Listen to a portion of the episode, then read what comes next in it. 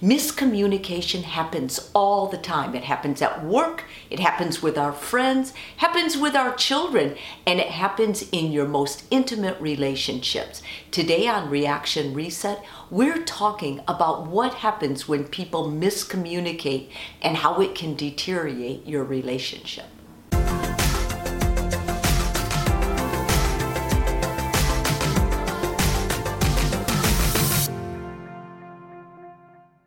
An issue isn't a problem until someone responds, and it's in their response that determines where the connection is going to go.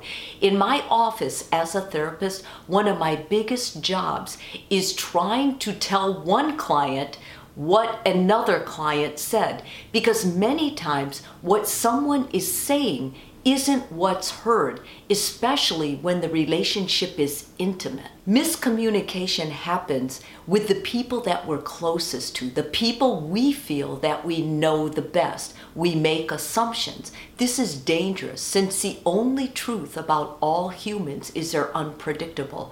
I mean, you can be married 25 years and learn new truths about your partner. If you find yourself in the middle of an argument or a complex problem you don't understand, I'm going to encourage you to pause before you send a text, before you send an email, before you send an instant message or anything else, I would like you to consider these points.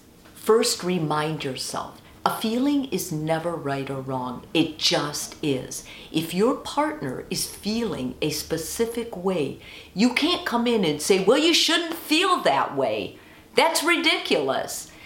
They can feel the way they want. However, what they do with that feeling is something you want to be part of. Secondly, in most cases, the person who initiates the conversation is feeling strongly in one way. If you take the opposing view at full force, you can expect a conflict. What I encourage you to try instead is a technique called parroting. Parroting helps you clarify what you're actually hearing. So let's say person A says, I am really angry. I'm so upset at you. You come back with, I hear you're really angry and you're really upset at me. Most of us want to know the person we're talking to is listening to us, especially in an intimate relationship. Parroting shows that you are there 100%, that you're interested in what they're saying, and that you're really listening. It also shows that you are willing to make sure you understand instead of win the conflict.